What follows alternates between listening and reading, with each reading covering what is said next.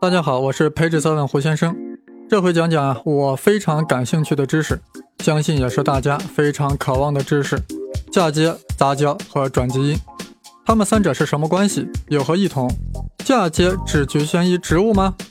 动物杂交品种一定不能产生后代吗？转基因到底是怎么玩转基因的呢？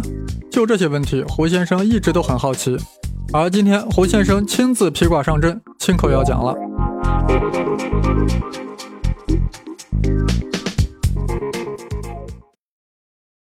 前段有个新闻啊，说是有一个换头手术的事实啊，一时成了大家讨论的焦点。其实换头就是嫁接，把张三的头嫁接在李四的肩膀上，造出一个不三不四的人。当然，平时我们谈嫁接的时候呀，一般是指植物。在胡先生版二零一七年十大事件中，我们在第三大事件提到了美国生物学家提出了猪与大猩猩杂交而形成了人类祖先的猜想，引起大家广泛的讨论，奋力的反驳，这怎么可能呢？但是杂交现象啊，在生物界真的是很常见，还有转基因、基因编辑这些概念啊，跟我们的生活都是息息相关，引起了朋友们的广泛关注。比如说，转基因食品是否安全？基因编辑在未来是否可以用来治病？这一回啊，我们就来讨论一下嫁接、杂交、转基因，它们都是什么？彼此之间的异同是什么？从大视角来看，嫁接、杂交和转基因就是一回事儿，就是两个字：融合，是发生在不同层面上的融合。嫁接是组织层面上的融合，杂交是基因组层面上的融合，而转基因是基因片段层面上的融合。所以，我们这期节目呀，就要讲这三种融合，不同层面的三种融合。我们先说嫁接。我们吃的水果呀，园艺中的很多观赏植物呀，都是靠嫁接来促使其生长的。嫁接是啥？就是把我们希望扩繁的植物呀的枝条或嫩芽取下来，移植到另外一种植物的枝干上去。啊，这个被作为 host 的那个植物的枝干呀，就叫做真木啊。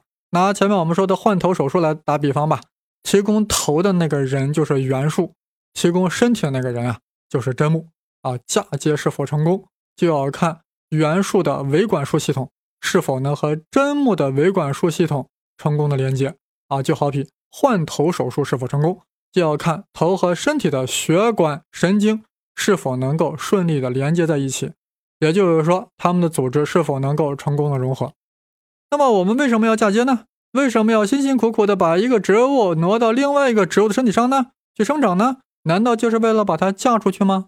啊，原因很多，其中最主要的就是为了缩短植物的生长周期。大家想一想，我们很想吃苹果，但我们现在手头只有苹果幼苗，咋办？难道只能把幼苗种在土里，等它们长大，度过幼苗期，然后等成熟了开花结果才能吃到苹果吗？那吃个苹果。岂不是让我们等待的太漫长了吗？但如果用啊嫁接技术，那就太快了，直接把苹果幼苗嫁接到已经成熟的果树砧木上，令其生长，这就可以极大的缩短这些新品种开花结果的时间，也就是幼苗直接跨过了青春期，直接开花结果了，实现了我们中国古人揠苗助长的梦想。有的植物呀，比如说西瓜，根系比较脆弱。种在地里比较容易被虫吃，所以有人就把西瓜的幼苗嫁接在南瓜的根上。南瓜的根皮糙肉厚，比较抗虫，能更好的为西瓜苗提供营养。呃，听了刚才的叙述呀，大家感觉出来了，嫁接实际上就是组织层面上的植物融合。嫁接后的植物其实还是各自保持了自己的特质。嫁接到南瓜上的西瓜发育成熟后呀，西瓜还是西瓜的味儿，南瓜还是南瓜的味儿。当然，在两个植物的接口处，还是存在有大量的 RNA 和蛋白质的交换啊，那可不得了了。为啥？这 RNA 跟蛋白质可是控制植物性状的关键。所以嫁接后的植物呀，互相之间还是有一定影响的。这种影响局限在了接口部位。大家想象一下，如果正好在接口部位长出了一个西瓜，或许这个西瓜的味道特别特别，有种南瓜的风味儿，直接把我们吃瓜群众呀就吃瓜了。都分不清东西南北了。呃，刚才说的植物嫁接啊，我们人类也经常嫁接，比如说把猪的器官移植到人体，很猛吧？当然了，要成功不容易，因为动物体内有一种机制叫排异反应呀，一看，哇塞，这器官不是我的呀，是猪的呀，是别人的呀，甚至还是猪的呀，于是就开始排外，盲目排外，胡乱排异。好了，嫁接我们说清楚了呀，这是组织层面的融合。现在该说杂交了，杂交就不是组织层面的融合了，而是基因组层面的融合。所以要搞明白杂交，必须要先了解基因组。啊，这里我们先铺垫一下基础知识啊，都是我们在中学学过的。大家知道，细胞核中有一种承载遗传信息的物质，它的名字就叫染色体。啊，为啥叫这名字呢？因为它比较容易染上颜色，沾染不良习气，故而叫染色体。染色体中真正承载遗传信息的是 DNA，但是在真核细胞中的 DNA 非常害羞啊，不愿意把自己的身体裸露出来，所以会和蛋白质纠缠在一起，形成丝状物，此所谓染色质。当细胞要进行分裂的时候呀，染色质就会高度螺旋化。变得又短又粗，有如武大郎一般，还容易染上颜色。比如说沾上了潘金莲，于是就成了染色体。所以说，染色体就是细胞分裂之时的染色质，就是招惹了潘金莲之后的武大郎。现在我明白了，染色体就是由 DNA 和蛋白质所构成的，而 DNA 上承载遗传信息的部分就是基因，基因就是 DNA 片段。就是具有遗传信息的 DNA 片段，那么这个片段呀是由很多碱基对儿构成的，碱基对吧？大家都知道，一共有四种：胞嘧啶 C、鸟嘌呤 G、腺嘌呤 A、胸腺嘧啶 T，形成两种碱基对儿 AT 和 CG。好，注意，只有这两种碱基对儿。那么这两种碱基对儿的不同的组合排列。构成了基因的信息。每种生物的染色体数目呀是一定的，而且是成对的，所以其上的 DNA 分子也是成对的。那么 DNA 上的基因也是成对的，分别位于成对的染色体之上。现在可以说基因组了。基因组是啥？就是细胞内所有的遗传信息。这种遗传信息啊，就是以碱基对序列进行存储的。不同的碱基对排列顺序，就代表了不同的遗传信息。在生物体中，一套完整的遗传信息的总和就是基因组。啊，打个比方吧，对于一个计算机系统来说，最核心的部分就是指导计算机该如何工作的源代码，对吧？那么对于生物体来说呀，也有这么一套源代码，就是我们的基因组。计算机的程序啊，在其最底层是以零一的二进制形式编码信息来指导计算机如何工作的。而我们的基因组则是通过 A、T、C、G 四种碱基的不同排列来编码遗传信息的。我们的基因组就是我们体内所有遗传信息的总和。世界上多数生物的遗传信息是以双链 DNA 的形式存储的，但是也有啊以单链 DNA 或者 RNA 形式存储的。当我们提到基因组的时候呀，一般来说是指存储在细胞核中的遗传信息。呃，那我们人来说吧，人体普通细胞有二十三对染色体，也就是有四十六条染色体，其中二十三个来自母亲，二十三个来自父亲。每个人都有受精卵发育而来，对吧？一个受精卵是由一个精细胞和一个卵细胞结合而成，精细胞是父亲基因组代表，卵细胞是母亲基因组代表，所以我们的细胞同时包含了。父亲的和母亲的基因组，也就是说，我们普通细胞中的四十六个染色体，其中二十三个来自于母亲，二十三个来自于父亲。所以，为什么一个孩子又像母亲又像父亲呢？因为他们有双亲。那么，除了细胞核中存储的细胞核基因组以外啊，还有别的地方存储遗传信息吗？有的，那就是线粒体。线粒体啊，存在于大多数真核生物中，这是一个负责产生能量的重要的细胞器。线粒体啊，它的主要功能就是负责产生 ATP。ATP 上，我们的能量货币啊，我们为啥有劲儿？因为线粒体产生了 ATP 啊，可以说这是生物的发动机。线粒体里面啊，拥有单一的一套遗传信息，当然核基因组的信息就不一样了。线粒体中的这套遗传信息啊，主要是用来编码一些特殊的蛋白质，用于维持线粒体自身的功能和结构。哎，这听起来啥感觉？线粒体好像在细胞中像一个独立王国呀，自己编码自己蛋白质。为什么不让核基因组来控制整个编码呢？你们先思考一下。从大视角来看，嫁接、杂交和转基因就是一回事儿，是发生在不同层面上的融合。嫁接是组织层面上的融合，杂交是基因组层面上的融合，而转基因是基因片段层面上的融合。与细胞和基因组庞大的基因组信息比起来呀，线粒体里面包含的遗传信息数量是比较少的。而且是通过细胞质遗传给后代的。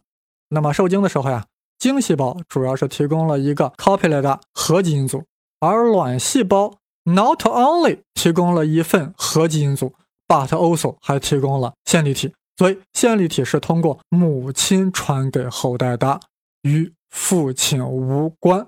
所以说，为什么母爱这么伟大呢？对不对？好，这点很重要啊，尤其是对研究人类的起源非常重要。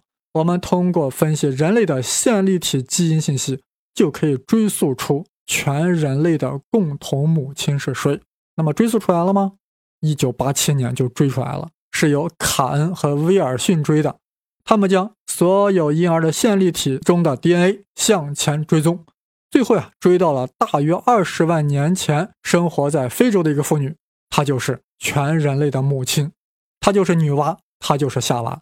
她的后代遍布天下，就是在大约十三万年前，这位伟大的母亲呢一群后裔离开了非洲家乡，奔向了全球各地，在竞争中战胜了当地的土著居民，最后在各地演化出了不同的现代人种。啊，这位母亲真是太伟大了，她的后代真是太强了，我们应该把她尊称为人类的祖母。啊，幸亏有线粒体，否则我们会将她遗忘。刚才我们讲的呀，是以人类为代表的动物。拐头再看看植物，那情况更复杂了。因为植物细胞中不只有线粒体，还有叶绿体，叶绿体中也有 DNA 呀，也是为了自己编码蛋白质。那么，我们可以将线粒体和叶绿体里面所保存的遗传信息称之为线粒体基因组和叶绿体基因组，与细胞核中的基因组合在一起，那么就构成了。整个完整信息的基因组，但是我们现在就是说有一个问题啊，为什么线粒体和叶绿体会有自己的遗传信息呢？他真的是想搞独立王国吗？难道细胞还属于分封制吗？其原因啊，我要说出来，你可能有一种毛发上冲冠、令人发指的感觉，大家一定要思想准备，我就要说了，事情原来是这样的。Long long ago，线粒体和叶绿体啊都是独立的单细胞生物体，或者说的更直白一点啊，Long long ago，地球上有两种细菌，一种叫线粒体细菌，一种叫叶绿体细菌。结果呀，被我们真核生物的祖先细胞不小心吞到肚子里了。而这两个细菌啊进入人体后，不但没有被人体分解消化，反而定居了下来，成为了寄生虫、寄生菌。但是这两种寄生菌啊，品质不错，没有想着白吃白喝，而是发挥自己特长，分担了能量代谢的功能，最终成了细胞中不可或缺的部件啊，成细胞器了，成了线粒体，成了叶绿体。哇塞，这可谓是地球史上成功合作的典范。刚才的讲法很生动，很惊人，是吧？但是有一个 bug，一个大 bug，我这里要修正一下。刚才说这两个细菌在人的细胞里定居了下来，这个说法有点问题，因为那时还没有人，连动物都没有，你还人个 nothing 啊！这些细菌只是进入到我们的祖先之中了。注意，我们的祖先那时还只是一个单细胞生物，就是一个细胞，但那可是真核生物的共同祖先。现在的生物呀，从酵母菌一直到人类都有线粒体。所以，这个寄生过程是发生在人类和酵母菌的共同祖先。注意，应该读酵母菌。我们人类与酵母菌有着共同的祖先。以后见了酵母菌，放尊重些，十几亿年前我们是一家人。那线粒体细菌和叶绿体细菌是如何寄生到我们的祖先，也就是酵母菌的祖先之中呢？注意，那个祖先是单细胞的。具体的寄生过程是这样的：先是线粒体细菌进入到祖先细胞，有了线粒体祖先细胞，后来走上了不同的道路。为啥？他们为什么要分道扬镳呢？因为有一批祖先细胞后来又被另外一种细菌侵入了。啥细菌？就是叶绿体细菌。所以有一些祖先细胞呀，不但拥有线粒体，还具有了叶绿体，于是他们就成为了植物的祖先，高高兴兴地奔向了走向植物的伟大征程；而没有被叶绿体侵袭的祖先细胞，迈向了走向动物的漫漫征程。雄关漫道真如铁，而今迈步从头越，从头越，苍山如海，惨阳如血。啊，我此时不得不抒发一下自己的感慨啊，大家是可以理解的。刚才说的这个过程，就是所有真核细胞的动植物都是这样的，所有真核细胞中的线粒体和叶绿体都是这样来的。啊，目前啊，进一步确定，叶绿体的祖先就是蓝细胞，是 blue bacteria，就是我们刚才所谓的叶绿体细菌。当然了，不是所有的蓝细胞。都是去当寄生虫了，还有更多的蓝细菌保持了自己独立为生的品格，依然是杠杠的蓝细菌，与其祖先没啥变化。所以啊，我们正好就可以比一比，比对一下叶绿体跟蓝细菌有啥区别没有？也就是说，把叶绿体跟它的祖先比较一下子，结果发现叶绿体的基因组比它的祖先蓝细胞的基因组要小得多，似乎是丢失了很多基因，丢到哪里去了呢？研究者发现，叶绿体中很多缺失的基因都可以在植物的细胞核基因组里面找到。哇塞，原来有一部分属于叶绿体的原核祖先的基因组跑到了细胞核里去了。线粒体也一样，线粒体基因组里面也有很多非常多的基因转移到细胞核里了。哇塞，听到这里，你们有没有一种毛骨悚然的感觉呀？这寄生菌不但寄生在细胞里了，还要把它的遗传信息转移到细胞核中，这不就是转基因吗？是，这就是转基因。我们人类本身就是转基因的产物。如果谁想反转的话，那么就要想办法清除掉体内的线粒体，但叶绿体就不用了，这玩意儿我们本来就没有。其实呀，几乎所有真核细胞都是转基因的产物，转基因。绝非人类所发明的黑魔法，而是大自然的杰作。我们就是转基因的产品，是蓝细菌的伟大创举。此刻，我想到的是张骞，我想到的是哥伦布，也就他俩能与蓝细菌当年进入细胞质的冒险可以相提并论。蓝细菌，你才是转基因之父。转基因啊，先在这里打住，我们继续关注杂交。杂交是基于有性生殖的，对吧？谁要是无性生殖，那还杂交个 nothing 啊？那成了自交，绝对纯种。所谓有性生殖，就是两性交配而产生后代的过程。这在动植物中是广泛存在的，这大家都懂。甚至有一些微生物也不甘寂寞，搞起了有性繁殖。可见有性繁殖是有很大优势的。其好处呀，就是可以把基因组进行洗牌。然后得到不同基因组的组合，多元的基因组组合方式让后代的基因多样性就增加了，可以更好的应对来自自然界的各种胁迫。那无性繁殖，自己和自己交配，后代还是原来的基因，的确很纯，但也很蠢。一旦环境发生剧烈改变，这后代啊可能就罩不住了。但有性生殖可以产生出多种基因的组合，即便环境。剧烈变化，总有一款适合它，总有一种组合可以应对挑战。当然啊，我们平时所说的有性生殖呀，是相同品种之间的交配是比较正常的。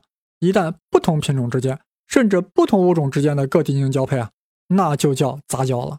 啊，普通的有性生殖呀，就是两套基因组融合的过程，精细胞和卵细胞分别是这两套基因组的运输工具，而杂交。就是差异比较大大的两套基因组融合的过程啊，那是相当的刺激，很可能会搞出大名堂。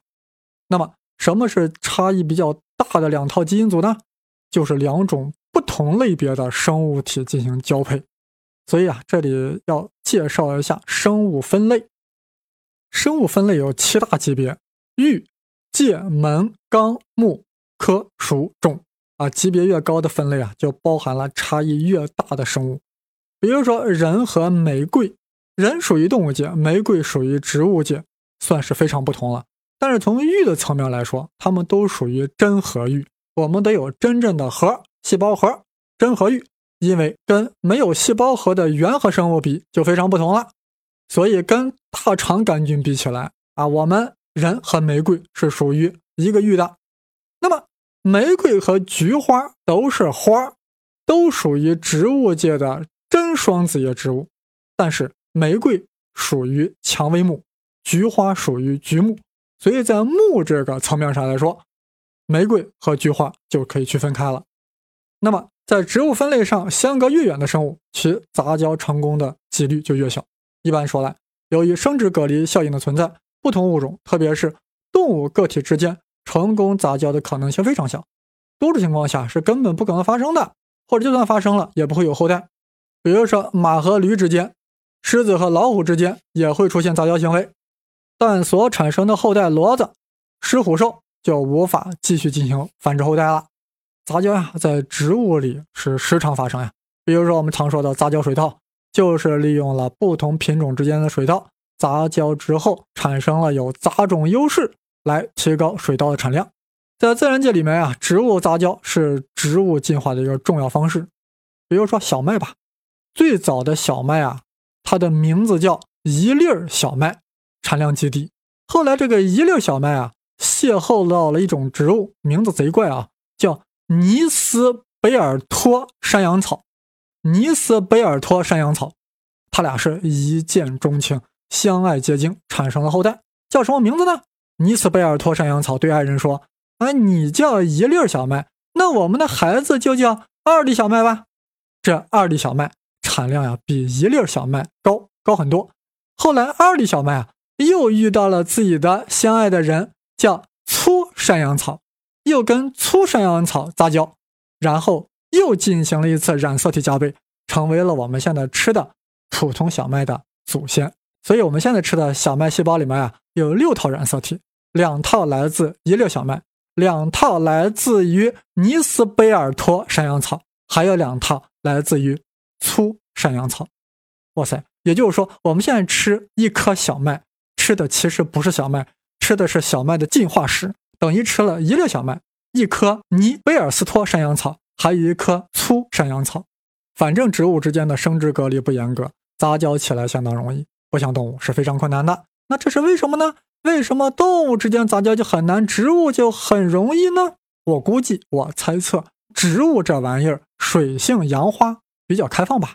我们作为人类，作为想要改造自然的人类，不能总指望大自然为我们提供各种杂交，为我们杂交出美味高产的作物。那么，只有自己动手，才能丰衣足食。所以，农科院农学院的袁隆平们就开始了各种杂交实验。就是要搞出新品种的作物。为什么杂交可以提高作物的品质呢？杂种优势。为啥有优势呢？刚才说了，物种交配其实就在进行基因组的洗牌。杂交就是不同物种的交配，那就是有可能把各自的优点拼凑在了一起。比如说，A 品种的苹果很甜，但是个儿很小；B 品种的苹果个儿很大，但是不甜。那么把 A、B 两种品种杂交。就有可能出现个头又大又甜的苹果，但也有可能出现个头又小又难吃的苹果。所以我们要通过筛选，最后得出那种个又大又甜的新品种的苹果。但这个概率很低，纯粹是撞运气。所以杂交这玩意儿啊，是个好使又不讨好的工作。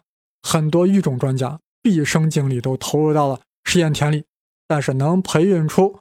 品种优良的作物来的是少之又少，杂交育种可以说是看老天爷脸色吃饭的，是撞运气的。老天爷的脸色一般并不好看。那咋办？人类毕竟是人啊，啥办法想不到，啥手段不能上。此时此刻，转基因就粉墨登场了。